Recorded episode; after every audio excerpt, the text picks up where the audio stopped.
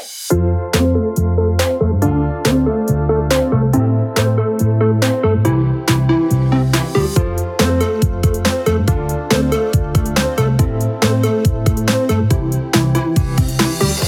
this episode, Jason Son from Griffith University will be joined by Afnan and Krishan, who will debunk some of the most common dental myths that we've all probably heard of at least once in our lives. This episode is made especially for the first years out there, as they move on to discussing common misconceptions that freshman dental students may have before they start dental school. Hello everyone, my name is Jason Sun. Uh, I'm the rep for uh, from Griffith University for ADSA. I'm currently a second year dental student, and it is a pleasure to invite two guests over for my podcast, um, Krishan and Afnan. Okay, so Krishan, uh, please introduce yourself. So my name's Krishan and I'm a fourth year dental student. I'm also the vice president of GUDSA. I was also the um, ADSA rep for Griffith in 2017. And in my spare time, I like to watch K dramas and work out with my friends. Okay, uh, thank you. Um, Afnan, how about you? So, I am an oral health therapist. I graduated from UQ and I've been working for almost four years now. At the moment, I'm currently a second year um, Griffith University dentistry student, and I'm one of those really annoying people who loves Animal Crossing. Mm-hmm. Okay. Um, so before we jump into our topic, podcast topic, we are going to talk about uh, some things about our school. So uh, the first question would be, um, tell me about the dentistry and oral health course structure at your university. So, at Griffith University, we actually have a five year dental degree. The first three years is an undergraduate degree called the Bachelor of Dental Health Science. And again, different years will have different names. And the last two year is a Master of Dentistry. Yeah. yeah, so for the last two years, um, it is a master's, so we do a research component. And in fourth years, we do um, complex treatments in our clinics. And on last year, we do a six month placement. Uh, we do, um, so around third year is when we start seeing patients, right? Yeah, that's Yeah. correct, yeah. Okay. And um, so how would we describe our university and the social life in Griffith? So for our university, there's quite a lot of things to do. There's only 20 minute tram ride to the beach. So there's a lot of like restaurants and cafes in that area. And yeah, it's just a really cool place to hang out. Okay. It's also really close to Brisbane. It's south of Brisbane, so anytime we get a little bit bored of the beach or whatever, we can always drive up to Brisbane and check out the places in Brisbane, like the CBD, South Bank, Yeah. uh, Sunnybank Hill. Before checking out Brisbane, we, Gold Coast has also have good things to offer. Um, Well. so along the beach, uh, so if you go to the beach, there's a lot. Uh, there's a clubbing district nearby called Surfers Paradise. Um, it is very popular for their hotels and clubbing, and also uh, Gold Coast. We do have a lot of uh, popular theme parks. Yeah. Uh, Oh yeah. the big ones being Universal Studio. No, actually, we have movie world, Oh yeah, moving on. Dream World, Sea World, and Wet and Wild. Yep. Okay, I got confused. no, no, no, it was, um, yeah, because uh, sorry, but yeah, we do have theme parks, so Yeah. um, it's never boring. okay, uh, moving on to the next question. Uh, on a more serious note, it's about placement. So I assume Krishan will know more about this. So uh, please tell me about the placement locations of Griffith. So in fifth year, we do uh, mostly rural placements. So most of these um, locations are probably about three to five hours away from Brisbane, Gold Coast. And there are a couple of um, urban areas, but it totally depends on what you prefer and how you're allocated in that time. Okay. Um, so where did you apply for placement? So I'm hoping to go to Tweed Head, so that's in New South Wales, but it's only a three-hour drive from the campus. So hopefully I'll get a lot of um, clinical experience there. Wow. Thanks So- for cutting off, Nan. Um, so yeah, it, it does seem like our school does offer some placement um, locations where it's a bit more urban, Yeah.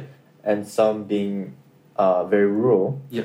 And I assume student um, is there a reason why some students choose ur- urban and some students choose rural? Yeah, so mostly um, there are quite a lot of students who have families or children or live quite close to the placement locations. So that's probably why they cho- choose um, uh, urban um, placement locations such as Southport or Robina. And it it's totally dependent on what they're looking for in terms of what they want to get out from placement. So, yeah. Okay. Um, so, what would be the accommodation options for um, a placement student? So some um, accommodation is provided by the university, but some you have to pay for. So it totally depends on where you go. Um, yeah, And I assume the more rural it is, there's a higher chance that the school will pay for it. that's correct. Yeah. Okay. Um, I know these are very rare, but um, overseas placement options. Does our school offer that? Unfortunately, we don't have overseas placement options, but I think it's a good, like maybe in the future it would be a good option to have those. Um, I think like um, like wherever in the world, like even for volunteering, like in places in Southeast Asia or in other areas that are disadvantaged, that would be a good idea. Okay. Yeah. Um, yeah, I do believe uh, overseas placement options are very rare. Mostly students uh, tend to just go volunteering Yeah. to overseas uh, on, in some unfortunate areas. Yep. So yeah, um, how about you, Afnan? Um, where did you go for placement when you were um, going to UQ for your oral health therapy course? So the placements that we went to, so we did a lot of work with in with the public health services. So some of the places include, you know, Beenleigh, Morayfield, Strathpine. No, not Strathpine.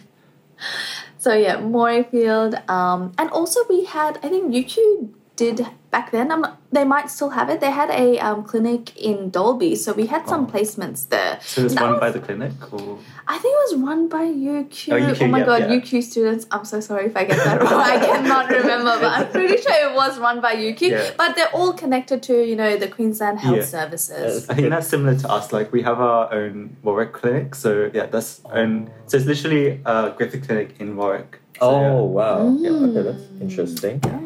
So, um, so you had your placement in Dalby, Yes. and do you think uh, eh, when you become fourth year, you maybe apply for the same location, or do you want to try somewhere different? I definitely do, do want to go rural just because the experiences you get in rural placements is so different to the ones you'll get in urban areas. So, for example, for me, I was doing a lot of hygiene work in those areas. So, you know, the, the amount of calculus you'll see on a patient in Dalby or in a rural area will be completely different to the amount of calculus in you know more urban areas. And it's it's good to get that experience and that view of you know different types of people the diversity and you know how it how different people are. Yeah, I think that also in like other areas you get different factors causing like um like decay or perio. So that I think that's also a good experience to have. Yeah. yeah Okay, yeah. Um, it seems to me that rural places do offer very rich, diverse experiences. Yep. I guess this also contributes to the fact that people in urban areas tend to have um, more um, set hygiene routine. Yeah. yeah Um, so tell me, um, is there what's the pros and cons for like urban uh, placements, and what is the pros and cons for rural placement? I would say in urban areas they're probably like not as diverse cases, and yeah I you don't agree. get that. Um, I don't know. You won't get um, to do let's say amalgam restorations in Uh-huh. comparison to a rural area. I think. Yeah. Okay. Um, well, what would be uh, the good side of working in ur- urban areas? I think just the like the ease of getting to placement. I think for Oh, some yeah. students that's quite hard Oh to yeah. get transport, and especially as you have to take the train or if it's a long like car ride, you know, it's it's just there. So yeah, Also, uh, I guess students who have children, they, Yeah. they will also oh yeah that's quite true. yeah try to choose urban. Yep. Um, how about you? So you went to Dalby. Uh, what was the pro? So you did explain the pros. What was the cons of uh, doing placement in a rural area? I guess the cons is just having to, you know, get a, another accommodation, oh, especially if you're already living out of home, Yeah. and then having to drive, you know, such far distances, or having to, you know, fly if you mm-hmm. need to fly. And again, that comes with its own costs, and the schools might not cover those costs. So again, you have to be responsible for, you know, your finances. Um, also, it's just like basic access to, you know, shops. Yeah. So some places, like I know with Dalby, I believe they didn't have like Kmart Oh, and no. shops like that. the only place we had was like a food works and Oh, like gosh. I forgot. But yeah, and look, those aren't big problems. Mm. Like, but they're just like there's minor inconveniences. So, so the living experience is quite different. The living experience is quite different, and again, just the surrounding environment it is different, and also the demographics of the area is quite different to urban areas. So yeah. Again, it is quite interesting and definitely beneficial to have that experience in your life. Um, just because you did kind of uh, showed like the very positive aspects of live, um, doing placement in rural areas, what was like the hardest thing about doing placement in Dalby? I think the hardest thing was probably, hmm, I think it was just having to get there and come back, and again just having to organize everything because you're already in uni. You know, mm. you're already stressed because you know exams are coming up. You have to study, and then on top of that, you have to organize your own accommodation. You have to pay for that accommodation. Again, some people may not have that finances to afford that, so they have to try to find a way around that. And again, that could mean you know applying for scholarships, Centrelink, or whatever you have to do. And yeah, just you know driving there, mm. coming back, and having that vehicle that transports. So yeah, It seems like it's uh, mostly transportation and organizing accommodation. yeah. Was um like security an issue, or was it like Oh, the safe? Or why, why are you laughing? What, what's going on?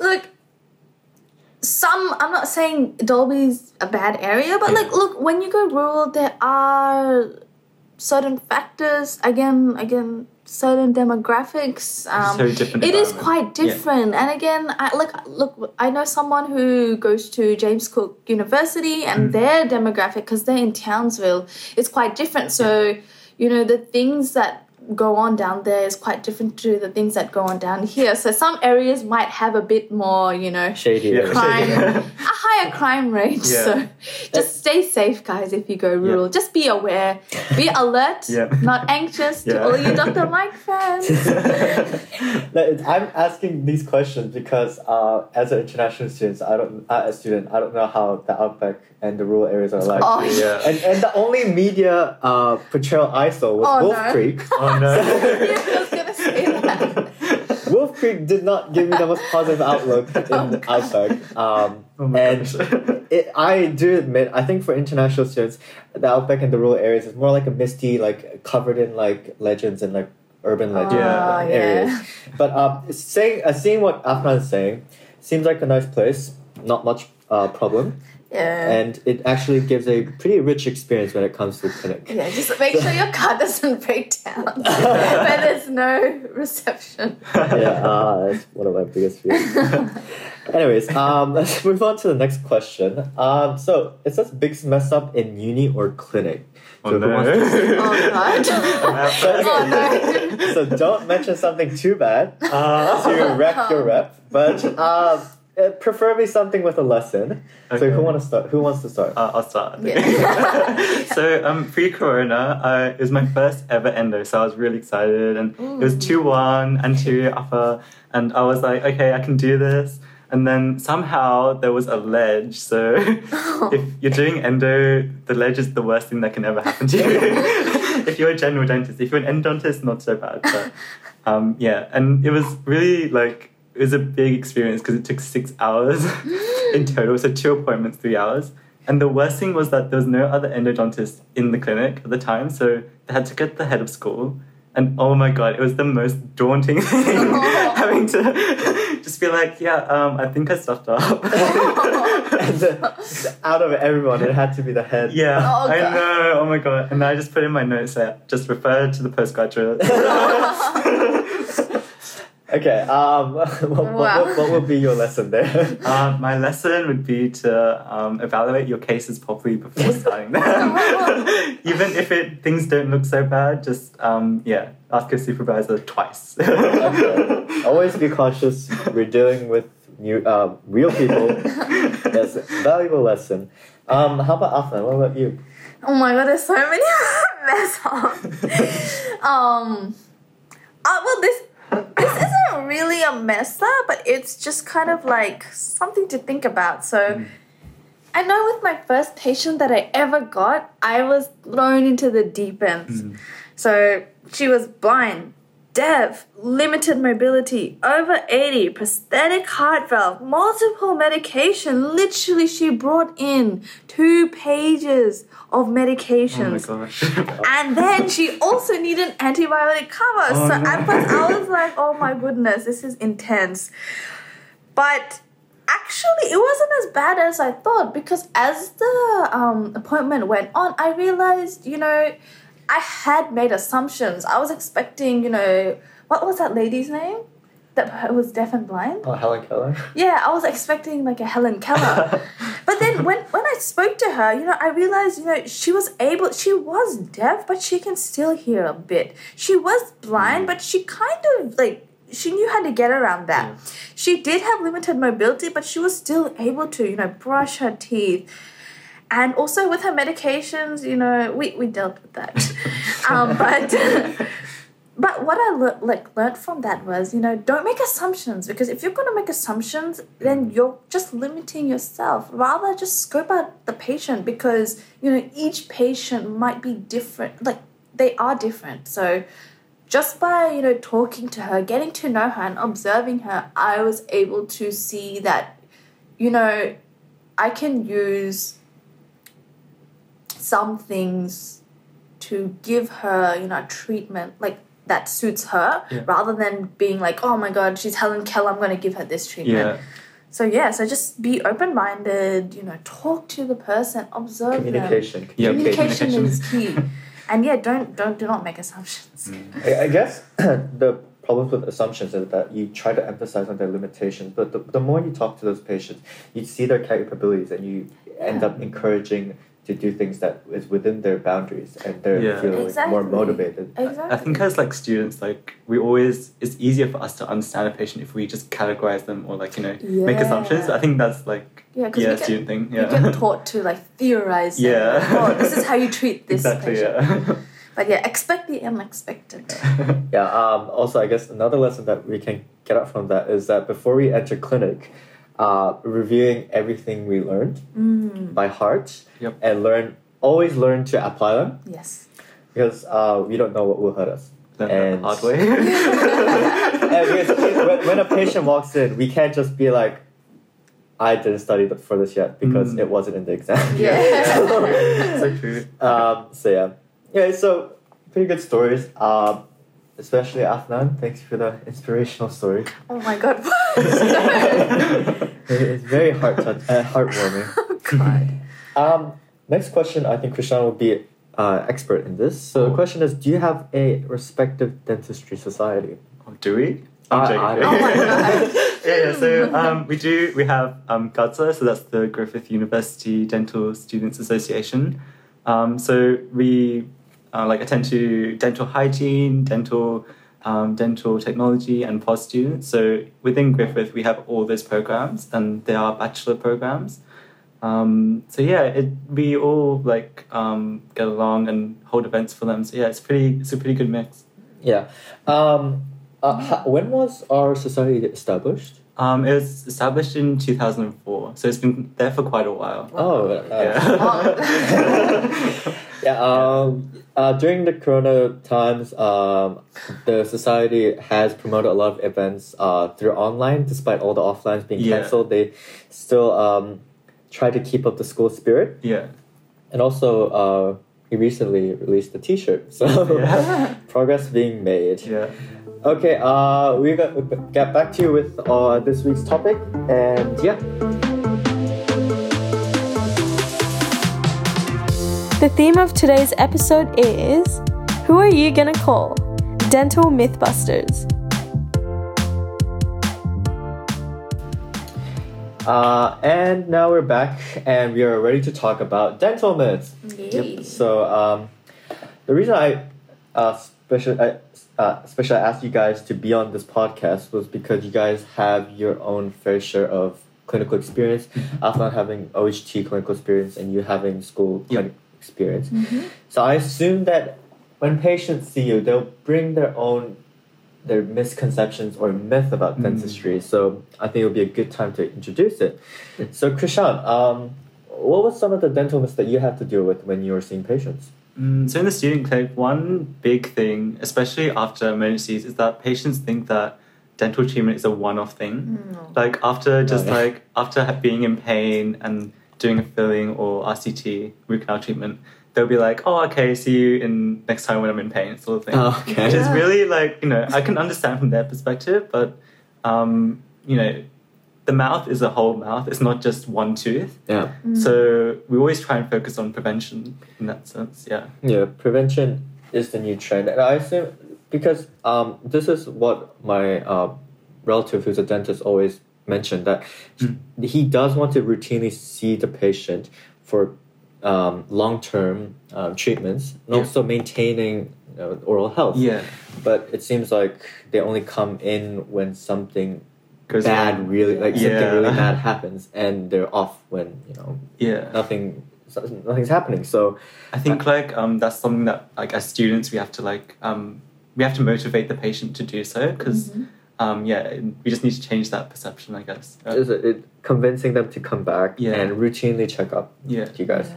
Okay, uh, yeah, that is one dental myth, and I assume that um, nowadays, as we're more focusing on communication with patients, Mm. that might may change after a few- years, a decade. Yeah, that's true.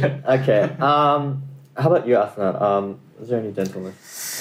Oh, actually, Krishan, you did bring up a point, and it um there is a dental myth that um relates to that. So you were saying that you know sometimes they don't come back and they think it's just a one-off treatment. Well, yeah, look. The thing that I see a lot is that they think, you know, no pain, no problem. Yeah. So this is especially related to, you know, gum disease. Yeah. And they think, you know, they can't see the gum disease, they can't feel it, there's no pain, so there's no gum disease, so they don't believe you, so they don't come back for, you know, the treatment, So and then it ends up getting worse and they end up losing a teeth. Yeah. So, um, I guess it, it just it blows my mind sometimes, and like it's completely understandable Yeah. because you know out of sight, out of mind. mind, so yeah. you know you you don't think it's a real problem. So I like to tell some of my patients like, look, imagine if you had an infection in your hand, like if it was painful and if your fingers were falling off, like you're not just gonna stand idle, like No, you're gonna go crazy, Yeah, you go straight to the hospital. So, um, but then when it's happening to your mouth, you know, you're losing bone, your Yeah. flesh, your your soft tissue is Yeah. inflamed, but they still don't do anything about Yeah. it. So yeah, I like to use that example for Yeah. them. And another thing is with like small caries or just caries that doesn't have pain involved. Mm. Some people are like, oh well, it doesn't matter. You know, I'll, I'll just wait later until it gets worse. But then it's it's just a matter of you know like showing the patient that it is a problem Mm. Yeah. because you know you can speak all you want and they Yeah. still won't believe you so again it's a good idea to maybe like especially with gum disease what i like to do is i like to you know bring up the x-ray and just show them the bone level and then that way they can see you know what's normal what's not Mm. normal and then also just you know getting a mirror so that they can see Yeah. the gum disease you know I'd like to show you know an area where there's no gum disease and an area that's really Yeah. inflamed and like Oh yeah, comparison's Yeah, always yeah, good. comparison. comparisons. That way they know, you know, oh, there is a problem going on. Yeah. Yeah.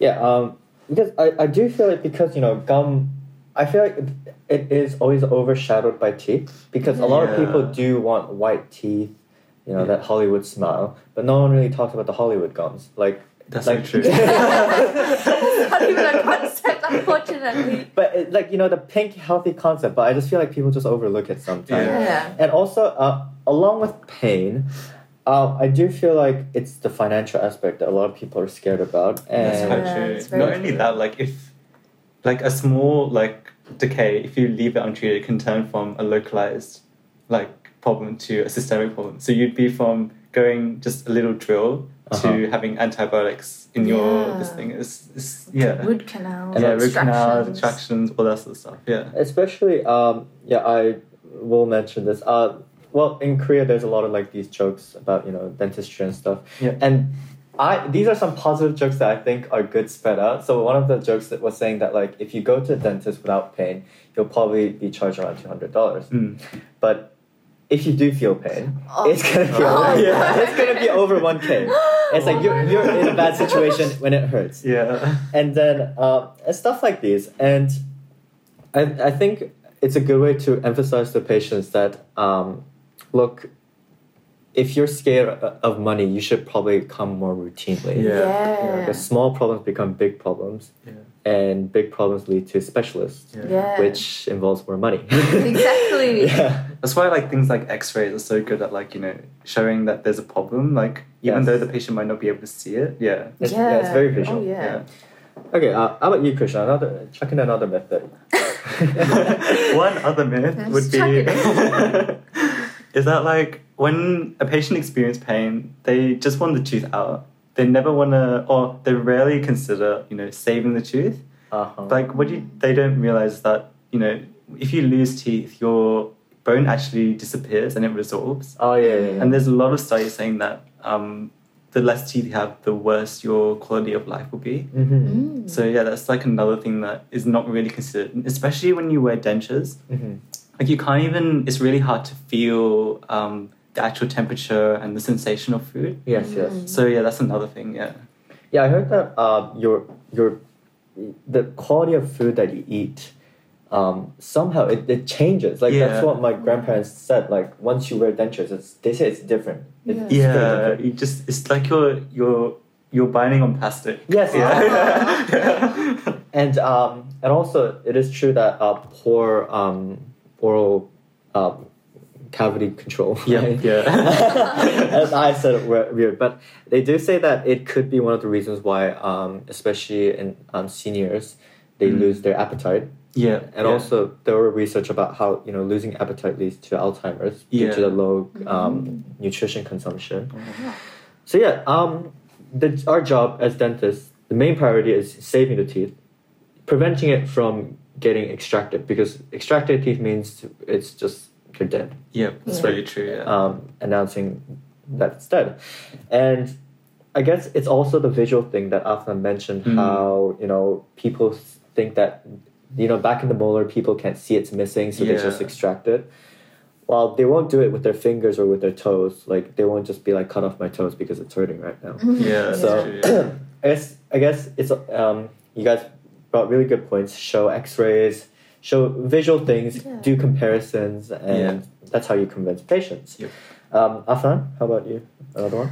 Oh, another myth. Um, well, a lot of patients tend to think, well, even we get taught, you know, carby foods, foods with sugar are, you know, they're terrible. They're the worst thing you can eat.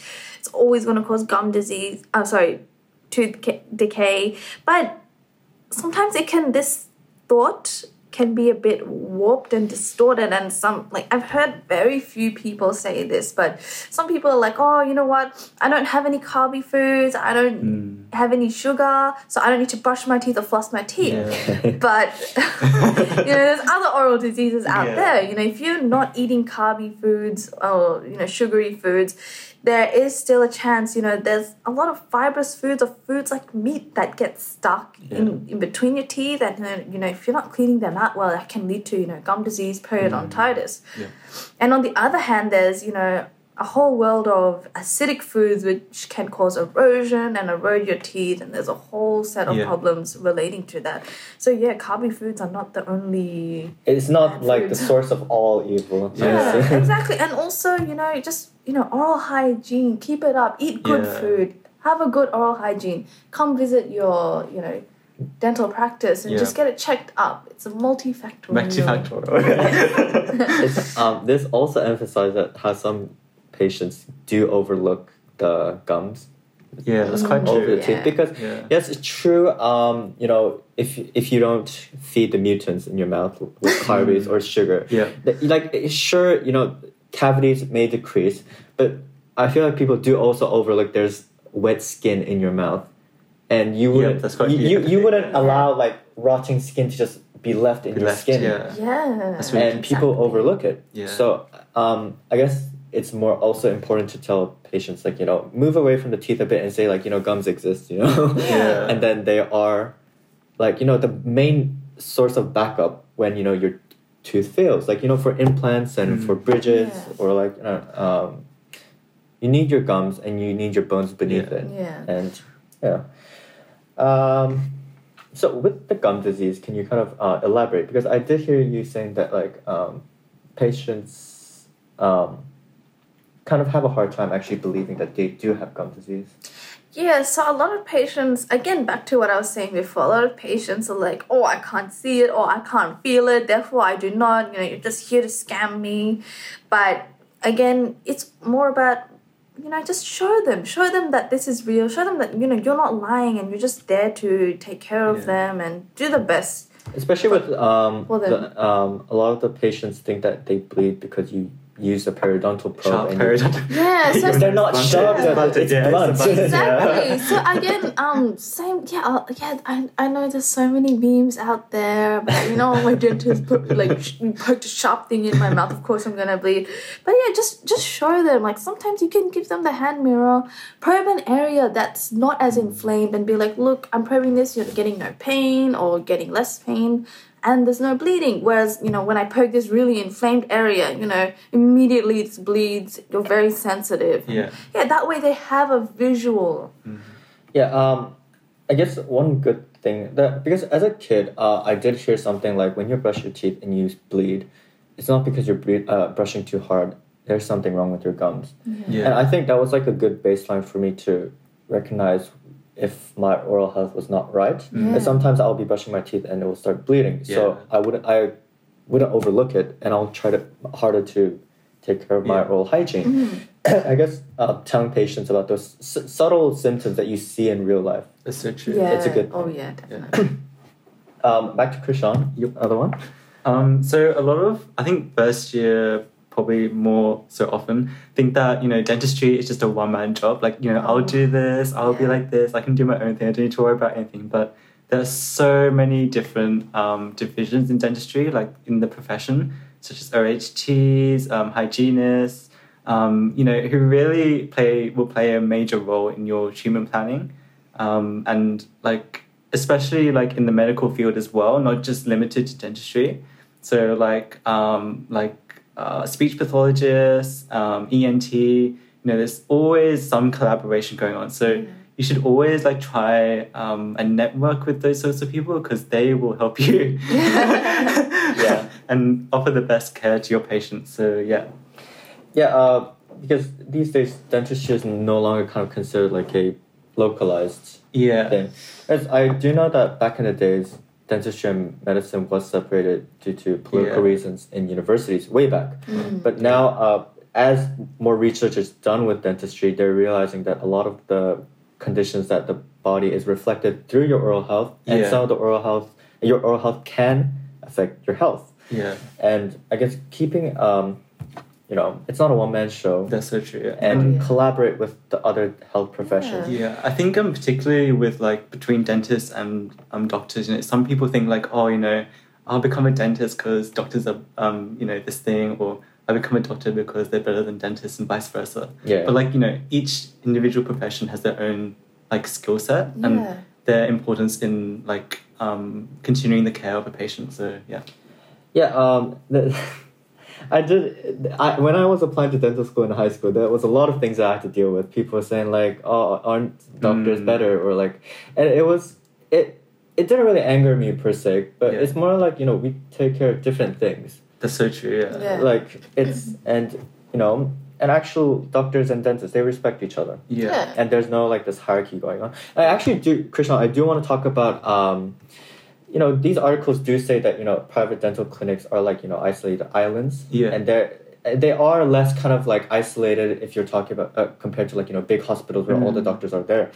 Um, but you know you do have to work with your OHTs and your hygienists and Yes, like receptionists. Can you, you can you kind of emphasize can you emphasize the importance? when you like graduate like the most like important person is probably your receptionist because they will be the ones who will book your patients they will make you like fully booked or no patients at all oh, okay. Ooh. so treat your receptionist well and apart from your boss as well but um, yeah they if you you know have good rapport with your receptionist you're more likely to get booked and um, your patients will more likely to come back yes, it will make your life very Yeah. easy. Yes easier yeah And um, I did hear some stories how some patients will walk into clinic and when they're referred to a hygienist for cleaning, they would complain and say they would want a dentist to do their cleaning. Mm. And um, have you experienced that before, Afnan? Look, yeah, look, every now and then you'll experience something like that. And it's not always because, you know, the patient hates hygienists, it's just because, you know, they probably some, most of the time you find that you know that they don't know what a hygienist That's so is. true. They yeah. don't know Isn't who an it? oral Yeah. health therapist is. no one knows the scope of each Exactly. Most people think we're either a dentist or we're a DA. Okay.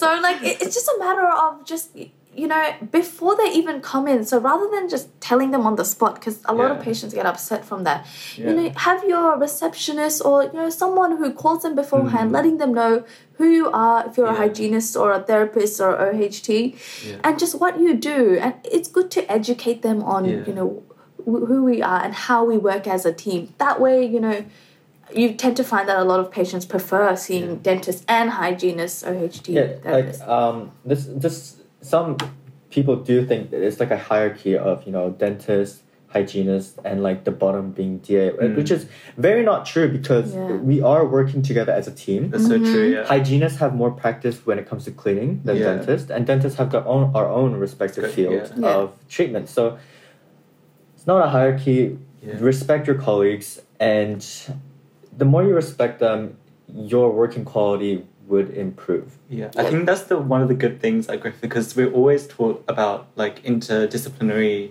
um, care. So Yeah. it's not just about the dentist; it's about the hygienist, DA, everyone, yeah. and always treat your DAs with respect as well. Just treat everyone with Every, treat everyone with respect. respect as well. Doesn't matter who they are, treat them with respect.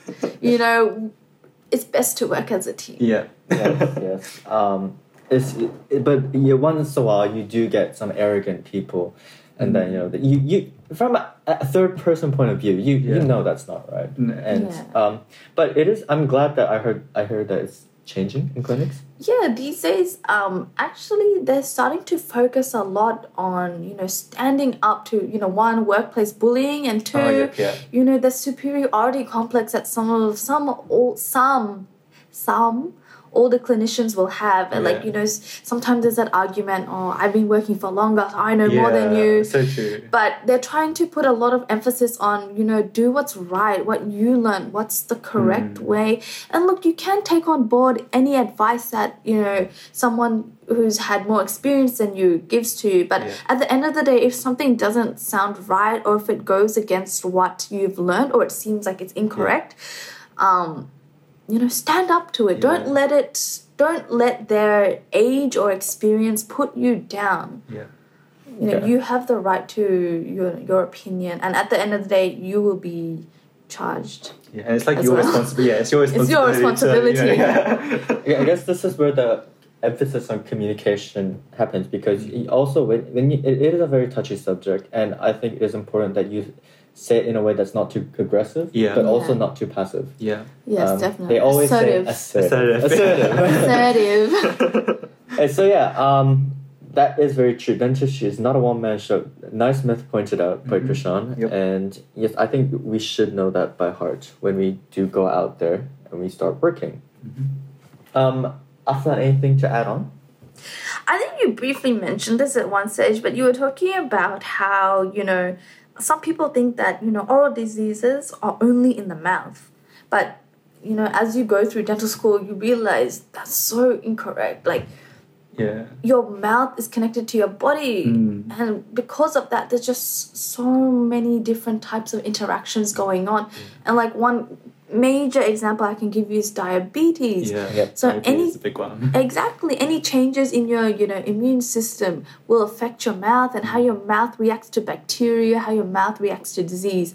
And then that can, you know, then affect other processes in your body. So Yeah. Yeah, um, I think I did kind of uh, read an article about how you know nowadays GPs are referring patient uh, pregnant ladies or people with diabetes or hypertension to dentists sometimes because stats show that forty percent of people who are diabetic actually do have uh, chronic gum disease as well. Yeah. yeah.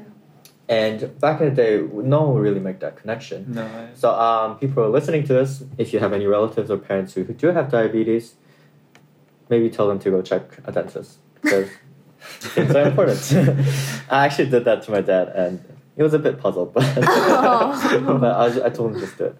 Um, yes, it is true. Um, back in the days, they thought oral disease were very localized, very separated from medicine. Yeah. Yeah. Which is very ironic because, you know, some of the teeth are connected to our maxillary Yeah. sinus, and also the fact that the things in our mouth we swallow it, and That's it goes so into our digestive Yeah. system.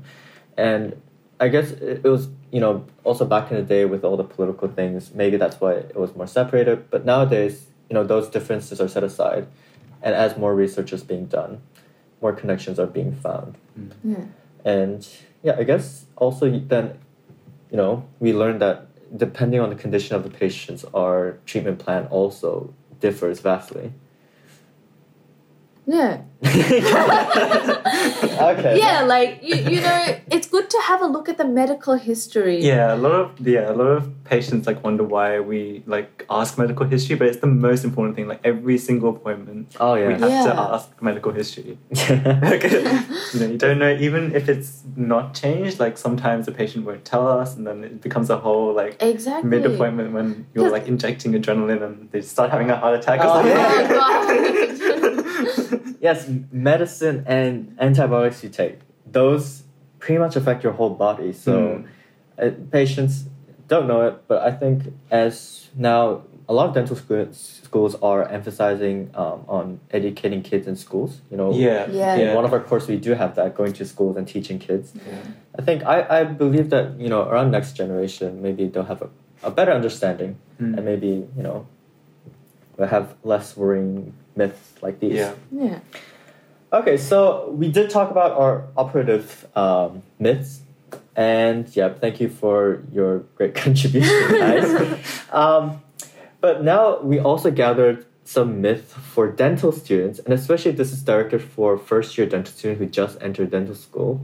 And I think um, as our two guests have a lot of experience, As um, first year student. as first year students, uh, they do have experience. I think there would be some myth that you guys want to break Yeah. and kind of give these first year dental students a new view because a lot of professional schools like you know law, med, uh, dental school, it's kind of like you know shrouded with like rumors and Yeah. like Yeah. this like in secrecy. I don't Like know. taboo yeah. so uh, yeah, who who wants to talk about the first myth?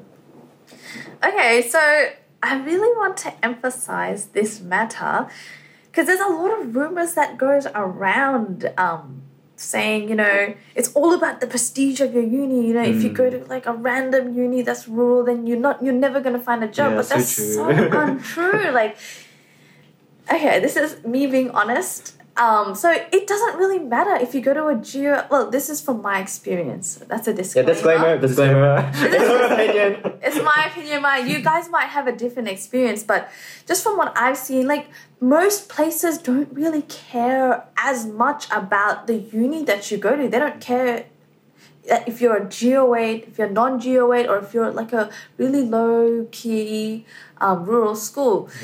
They look at you know who you are as a person and also your um, skill set. Yeah. So one example is like I remember for my first um, job interview, I was a little bit arrogant. I graduated from UQ, so I was like, "Oh my god, I'm a Geo Eight student. I'm gonna get this job because I'm against you know this Oh really God. small um, uh, rural university Yeah. student."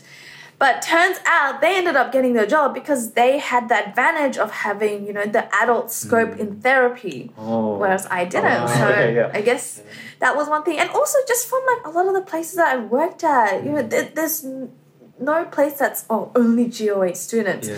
It's like you'll see JCU students, Griffith, you know, New South Wales.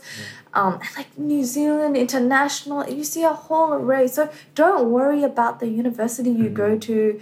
Who cares about your GPA? Yeah. Just you know, do be become a good clinician Mm. in your way.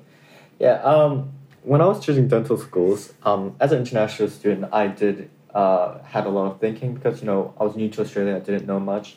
A lot of the advice I got from dentists were two things that they emphasized was the location of the school Mm. Yeah. and also the tuition fee. Oh yeah, Oh. tuition fees. Um, Oh, God. um, I was considering between different universities, and Yeah. the reason why that I was motivated to go to Griffith is because I don't know a lot of people know this, but Griffith does offer the cheapest tuition for international schools, Oh, really? and that was Shame they don't for domestic. yeah, you guys don't deserve it. But um, yeah, that was one of the factors that uh, really motivated me to join Griffith. So um, you know, each to their own. For some pe- people, I'm pretty sure more prestigious schools have some things better to offer. yeah. But um, if there are more pressing matters, like you know, maybe if you want to just commute from your house rather than Yeah. get accommoda- accommodation, maybe if you want lower tuition fees, Yeah. um, I think those are factors that are, should be definitely considered when Yeah. you're choosing Yeah. dental schools. And employment opportunity is most likely not affected. Yeah.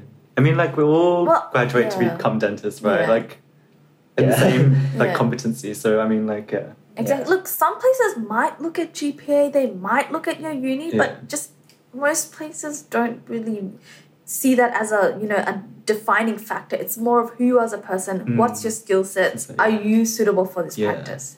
Yeah. Um, so you did mention GPA. Let's kind of elaborate on that. Oh, that brings me to the next myth. Pass, pass. No, because um, because a lot of the students who do apply for dental schools, they do put a lot of emphasis on the GPA Yeah. to apply Oh to dental gosh. schools. think and I think it is. it is carried on when they enter dental school. And what what do you guys have to say about this? I think like in first year, like I can admit I was one of those people. Like I always thought that GPA was the thing that defined like how I will graduate and like my success in the course. But to be honest, like I don't think any employer will ask me for my academic transcript. Yeah. I think it's only just for evidence that I actually graduated. Oh, okay.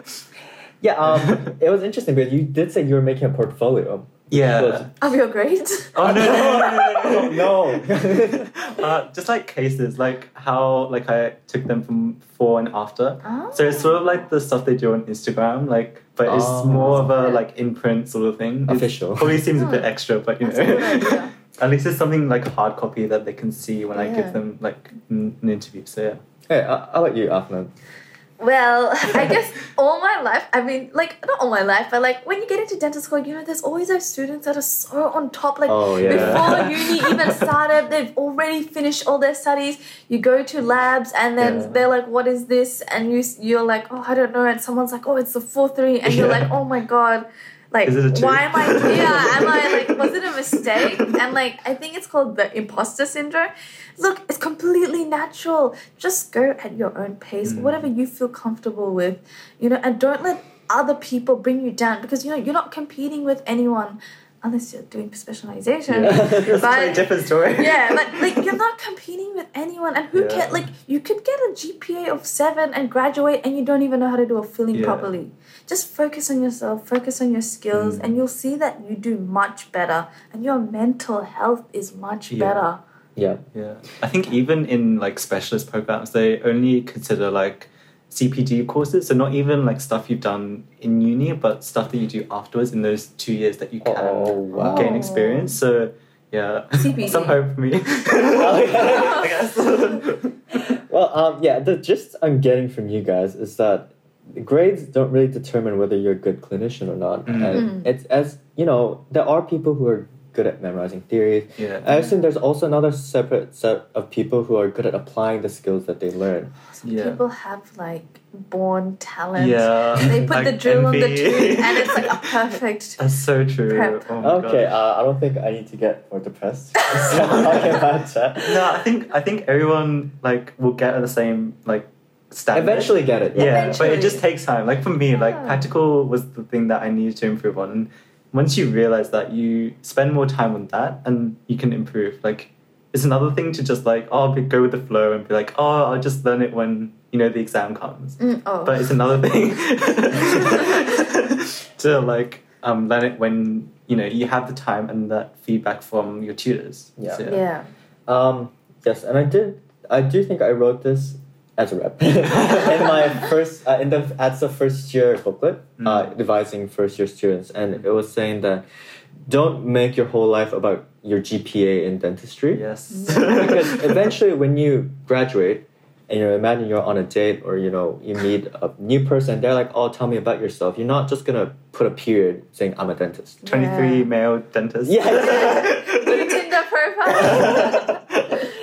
yeah that's so like dentistry is very important because you know i get i assume a lot of people spend a lot of effort Yeah. entering the school but please make try to make your life more colorful Yeah. it's not Do all other about things. Yeah. yeah, like there's you know there's a Have whole world out there. Yeah. Yeah, don't make dentistry your whole life. Don't make the mm. people in dentistry your whole life. Yeah. Yeah, like what Jason just said. there's there's a whole world out there Yeah. Yeah. you know there's good things to do like you know Aflanda is doing animal crossing uh, Oh watching korean drama okay. I assume that would be a very good stress relie- reliever. Um, okay, so we did discuss these two big myths for dental students, and before I let you guys go, I do think that you know, uh, as you guys are here, I need to extract as much information as I can. Get it, Um, extract. Um, oh no.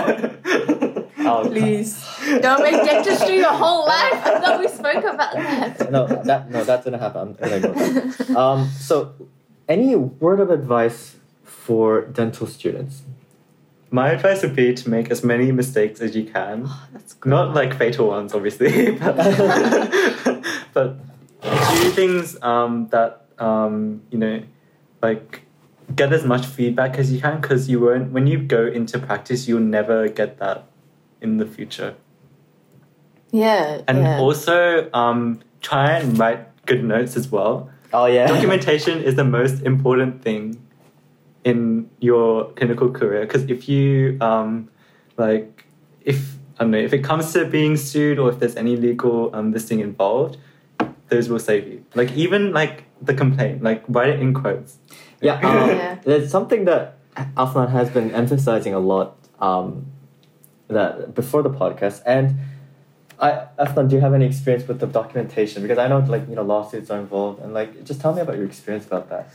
Look, guys, please just document every single thing. Even if the patient says her dog is pink, document that as well.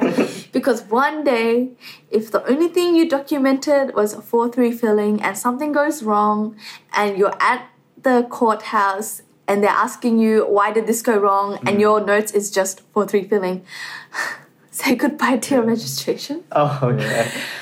just document everything. Don't be those people who don't document. It'll save your life one day. it's like it's not only on that sort of perspective, but it's like also if you're referring to another um like an a specialist or a different clinician, like it's like oh three four mesial, and then the the referring um like specialist has no idea what Yeah. to do, and it also that also reflects on you badly because you're not you know using that time to you know write your notes and that sort of stuff. Yeah. Exactly. Um, so, um, I know that um, you know, you know, really touchy with lawsuits and stuff. Mm. So, is there any dental clinics that does audio recording?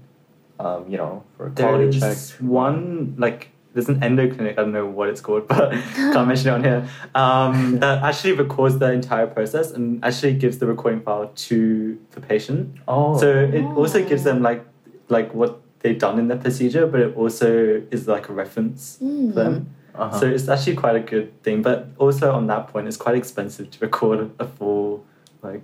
Um, oh, is this session, is this yeah. like a video recording? Yeah, it's like a um, camera that's inside like the rubber dam, like attached to the rubber dam. Oh. Well, how small is the camera? It's like really small. Oh. But then it's like yeah, it, it records the whole obturation or whatever the procedure. Yeah, it's so Oh. cool. Jeez. Wow. Okay. Um, yes, interesting enough. Um, because uh, you know, like malpractice. Um, in Korea, not for dentistry per se, but for medicine, Yeah. there was a push for you know like recording you know the surgery room so Mm. that the patients after they wake up from their you know surgery they can see what happened and you know what went wrong if something went wrong. Uh, but it was a huge controversy because it seemed like the people, usually the patients, want the recording to happen, but a lot of the doctors were reluctant, and especially the medical society was kind of pushing the claim that you know it will. It's like you know pri- privacy, you know, matters, and also like you know, doctors will get nervous if every Yeah. single movement they do is recorded and I would be can nervous. be- like freaking. and, and it can be used against them. Yeah, so it's exactly, like yeah. a huge thing. So, um, but great point. Uh, bringing that up, Afnan. Um, you know, it's. I think discussions like these need to be oh, be aware, Mm. and people need to talk about it more. I think Yeah. especially as like the AHPRA notifications are getting a lot more stricter nowadays. Yeah. I think a lot of people realize that, but yeah, it is getting a lot tougher. Like to Yeah, it's good. Dental schools Yeah. are emphasizing a lot of these things, like where it's kind of like borderline saying like how not to get sued. yeah, Communicate, document. like don't say these, these, these. Like don't guarantee patients Yeah. about themselves. and yeah, um, how about another uh, advice that you guys maybe want to talk about? I would say like look after yourself. Yeah. Mental like, health. Mental health, yeah, because like you know, dentistry is tough. It's not easy, and you need to just put aside like um just some time, like even if it's with friends, even by yourself, just to look after yourself. Because you know this degree uh, or a dentistry degree can like you know be really intense, especially during the practical assessment sort of period. So yeah, just yeah, Yeah. Um. So I know that, especially in schools where you know students are doing intensive course, Mm. they do tend to get through anxiety, depression. Yeah. And would there any be specific places where you can get actually get help? So usually it would be like from the act- within the course itself. So there may be like a program director or even an academic support officer. Yeah. But also like the university's um, like resources, such as like for us we have like an online um, Blackboard um, like wellness module.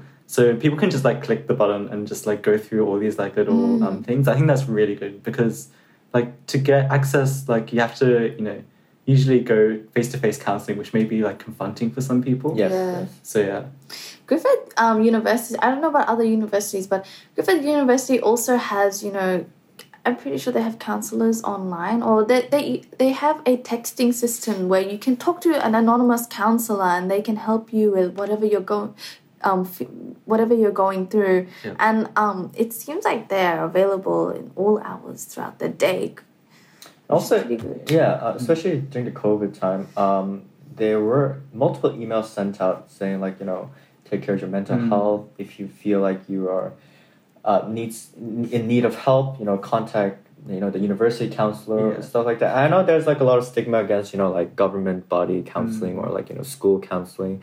I But- think you, uh, sorry, I think there was also like there was this one time where I got a call from I think they were calling people like directly. Oh, really? Yeah, for like do oh we're just checking on you if you're okay like. Oh, was- wow. I thought it was like a scam call, but then I was like, Oh. okay, this is actually the university. Oh, sweet. yeah, Oh, so th- did they do that to a lot of students? yeah. There's like I think it's just like a sample, but like Oh, it was like quite common. Like, Okay. it was like every like five Yeah. hours or something. Oh, So if you didn't pick up, they were still cool. really? Yeah. Did you give out signs that you? No. I shouldn't be joking about Fourth this. year's hard. Oh. Yes.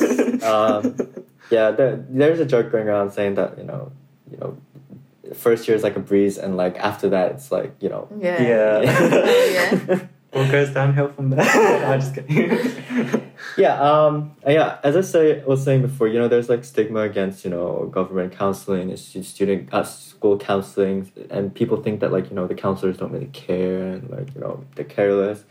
But uh, well, from my personal experience with Griffith counseling, uh, they were very supportive. Mm. So my, you know, the thing I want to say is that if you're having hard times and just just try to reach out to them, just try it out. You know. Yeah. Yeah, I think like to first, you know, so you need to recognize that you know you're not okay. Yep. And it's okay not to be okay. Yeah. so yeah, and take that step forward or leap of faith to access that. Yeah, and you know, those people, the counselors are actually pretty nice. So I think, uh, you know, you can judge them later, but actually just try it out first. Yeah. And I think it would be, it will help you a lot. Yeah, and if you don't want to go to like a random counselor, you know, you always have again those other organizations like Beyond Blue, etc. Yeah. to help you out and you can even go to you know a trusted gp if you want to have a referral to Yeah. you know someone who's more specialized in that area so don't and again you don't have to do it just do what you feel comfortable Yeah. doing Oh yeah. Um. Also talk about mental health. Uh, please. Um. Consider your physical health as well. Yeah. Uh, I, oh I've, goodness. I've Your seen posture and back.